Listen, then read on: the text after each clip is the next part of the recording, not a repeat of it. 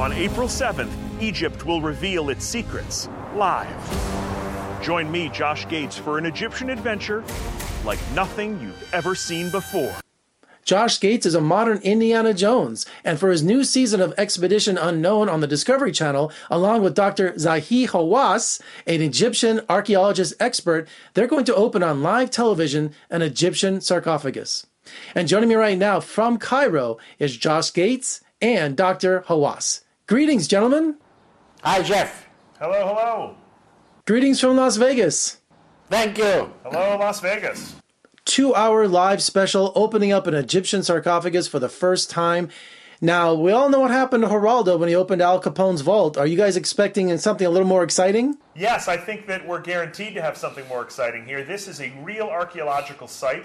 Uh, this is a place that archaeologists found about a year ago, a whole network of tombs and tunnels out in the deserts of Middle Egypt. So I think we know that we're going to find uh, incredible historic relics and artifacts. We also know that these tombs are filled with these beautiful uh, sarcophagi. So we're hopefully going to open uh, a sealed, intact, ancient Egyptian sarcophagus on live TV. So it's going to be, I think, a really exciting night. Well, Dr. Hawass, you know, most Westerners know for a fact that when you open an Egyptian tomb, there's usually a curse that goes hand in hand with that. Do you have any concerns? You know, the, I'm the one who really knows everything about the curse because I have been working for the last 40 years making major discoveries. I found the, the Valley of the Golden Mummies with 200 mummies. I am really concerning of my friend Josh. That's the only thing that I have to be that he has to be aware of it because the mummies are my friends. Mm. But uh, that, but this they see just for the first time. Then he has to be aware of this. Yes, so it's all going to fall to me. Know, Howard Carter, as an archaeologist, nothing never happened to him. Right. Only Lord Carnarvon, who was uh, died five months after the discovery. Then I'm afraid to lose my dear friend Josh. Now, we know the Egyptian government is very protective of its national treasures. So tell me about the red tape and even getting permission to shoot this live television show while opening up a sarcophagus. Well, look, I think one of the really exciting things about this project is the cooperation that we have uh, with the Egyptians on this. I mean, the Egyptians are very protective of their cultural heritage for good reason. This is some of the most incredible archaeology in the world. Uh, Dr. Hawass, uh, former uh, head of the Supreme Council of Antiquities, has had an incredibly distinguished and still does distinguished career here in Egypt.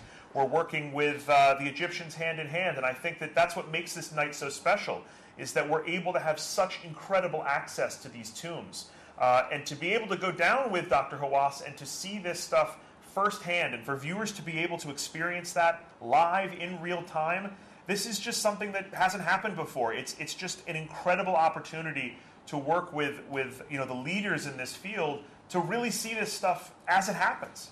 Now, Dr. Hawass, the, the world cried when ISIS destroyed so many national artifacts and, and their heritage right in front of our very eyes. And I was curious, is tomb raiding still a problem in Egypt? Because a lot of these items end up on the black market or destroyed. You know, it happened even since uh, uh, 5,000 years ago. The tomb of Tutankhamun was entered by thieves twice when we had the so-called revolution in 2011, we had really many problems with uh, looting. I returned 6,000 artifacts back from all over the world, and actually uh, the uh, uh the the U.S.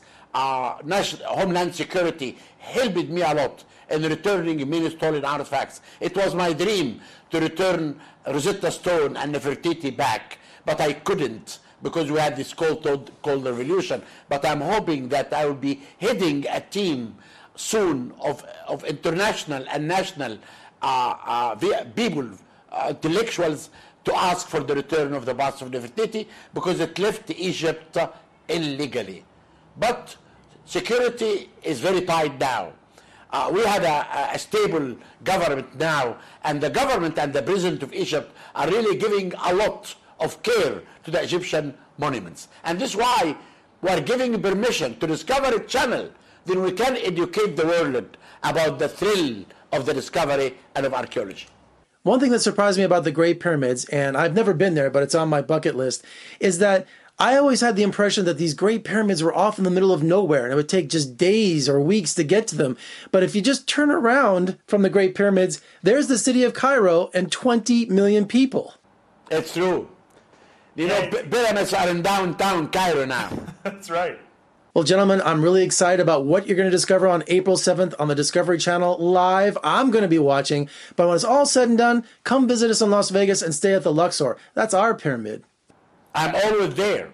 Absolutely. We'll be there. 50 on red. Explore a 3,000 year old tomb. And uncover ancient mysteries buried in the sands. Be there as we excavate an ancient Egyptian sarcophagus. Oh my God. Live. So don't miss Expeditions Unknown's new season, a two hour live event on April 7th on the Discovery Channel. Who knows what they're going to discover? But history tells us those curses are nothing to mess with. I'm Jeffrey G. Howard in Las Vegas. Thank you so much for joining me. I'll see you next time.